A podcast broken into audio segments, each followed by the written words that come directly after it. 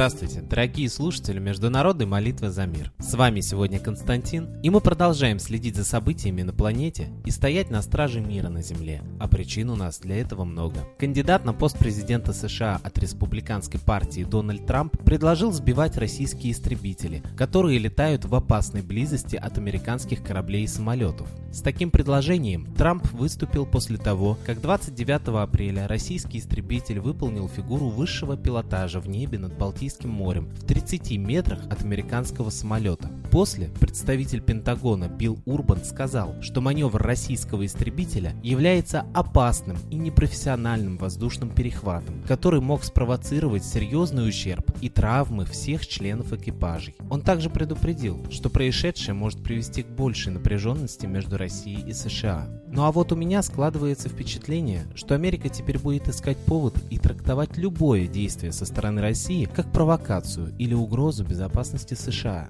Канцлер Германии Ангела Меркель во время визита в Токио в марте 2015 года предложила японскому премьер-министру Синдзо Абе вступить в НАТО, но Абе отказался, отметив, что это остановило бы переговоры с Россией о Курильских островах. Но известно об этом разговоре стало только за неделю до переговоров премьера-министра Японии и президента Владимира Путина, запланированных на 6 мая. Видимо, таким образом кто-то пытается внести дисбаланс в эти переговоры. Однако, я рассматриваю эту новость под другим углом. Ведь НАТО сконцентрировало свои силы на европейской границе России. Видимо, нужны теперь соратники и на восточной границе. Напомню, что в Японии и так расположены военно-морские и авиационные базы США на Окинаве, Кюсю, Ямагучи и в Токио. В продолжение темы НАТО. Спустя неделю после заявления президента США Барака Обамы о том, что его российский коллега Владимир Путин ошибается, расценивая НАТО как угрозу, Североатлантический альянс приступил в Прибалтике к масштабным учениям под названием «Весенний шторм». В маневрах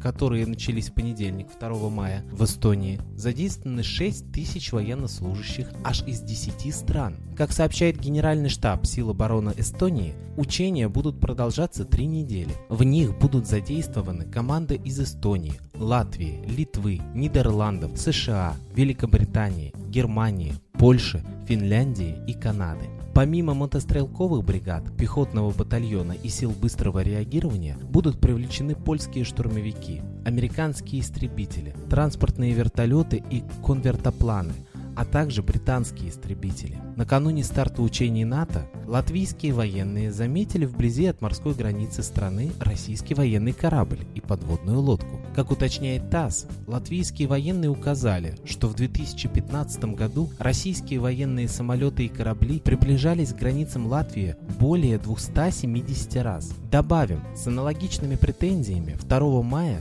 выступило Министерство обороны Литвы, в еженедельном обзоре ведомства указано, что истребители ВВС НАТО базирующийся на литовской авиабазе Зокняй, с 25 по 35 апреля пять раз поднимались в воздух для сопровождения российских самолетов. Как утверждается, в отдельных случаях российские самолеты двигались в режиме молчания. В Минобороне России неоднократно указывали, однако, что все полеты российских военных самолетов выполняются над нейтральными водами в соответствии с международными правилами использования воздушного пространства. В любом случае, я еще раз хочу обратить обратить внимание наших слушателей на поразительную активность в районе Балтийского моря и стран Балтики. Ежедневно на новостных порталах упоминается о том или ином конфликте в этом районе, и всегда в нем участна Россия. Я также позволю себе напомнить, что прибалты давно не питают добрых чувств к нашей стране. Так не пора ли нам обратиться всем вместе в молитву и разоблачить все подобные замыслы? А кому нужно молиться сегодня? Молитесь солнцу. Оно светит всем, вне зависимости от вероисповедания. Когда-то, до пришествия христианства в Европу и закрепления позиций мусульманства на Востоке, был единый солнечный культ на планете – митраизм. И сегодня многие эзотерические учения говорят, что именно этот великий солнечный дух снова воцарится на Земле и поведет человечество в золотой век.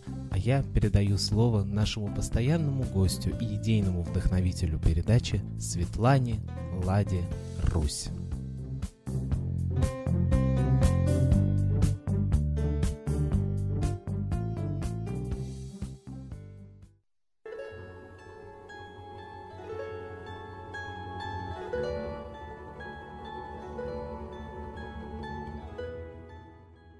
Хочу поделиться своим жизненным опытом и своими наблюдениями. Храм гроба Господня построен всего 300 лет назад. Это современная, так сказать, версия, поскольку самого Господа там нету и гроба у него не было. Стоит там крест, который, ну, явно не тянет на 2000 лет.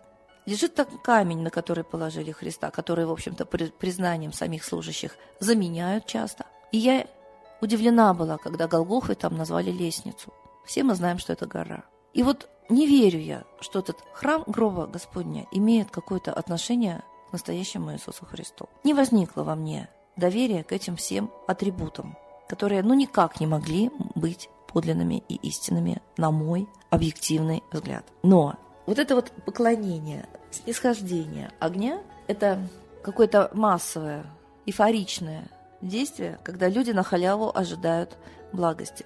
Люди, которые не борются за мир, не борются за справедливость, которые трусят, молчат, которые пытаются обогатиться во что бы то ни стало. Вот они кланяются вот этому неизвестно откуда взявшемуся огню и пытаются от него получить вот эту благодать.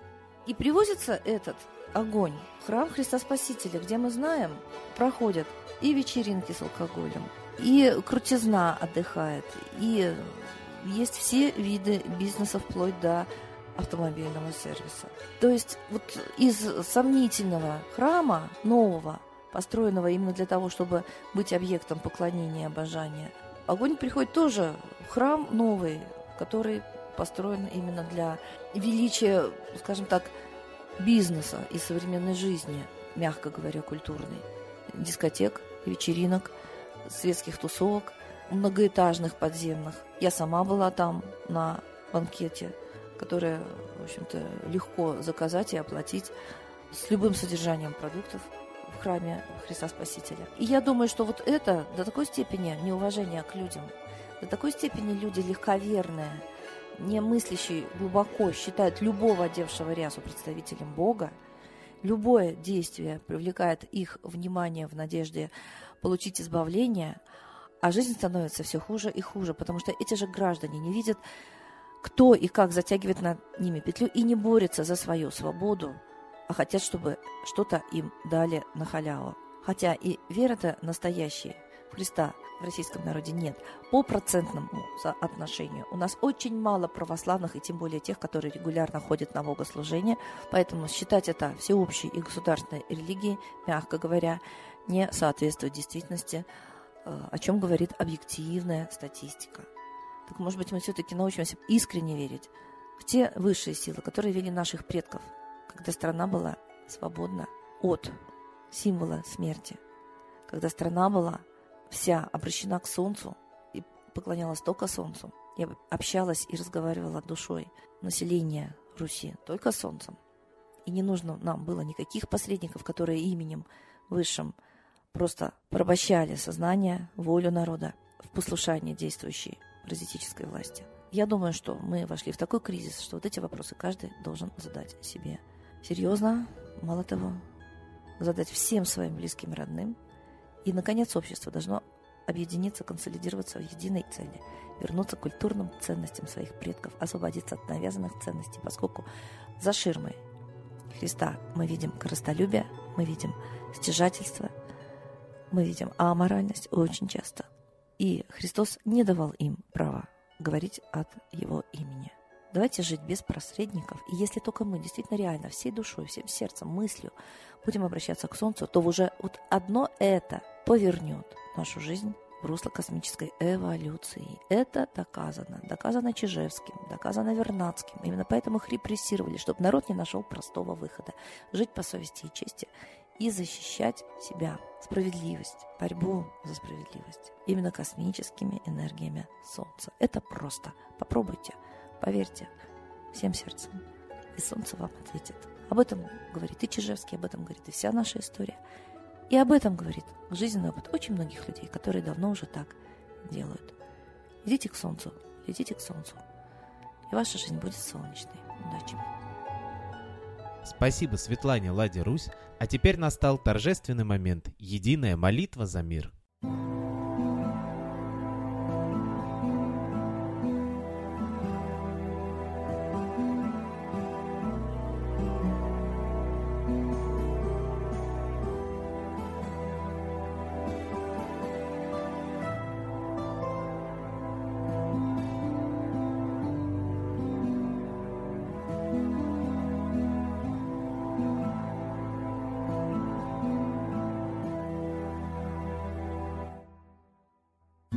Дух смерти и зла над Россией клубится, и заговор тьмы над народом глумится. Исчезли последние крохи в стране, а НАТО, Китай уж готовы к войне. Солнце родное, спаси нам страну, трусости, лени, прости нам вину.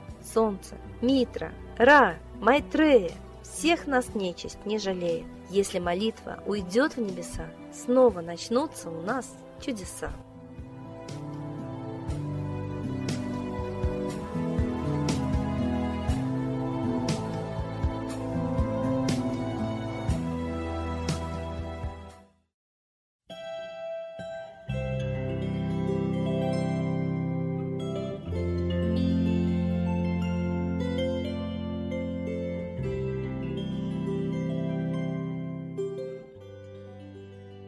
Спасибо всем, кто был с нами и молился за мир, а мы с вами прощаемся до следующей трансляции.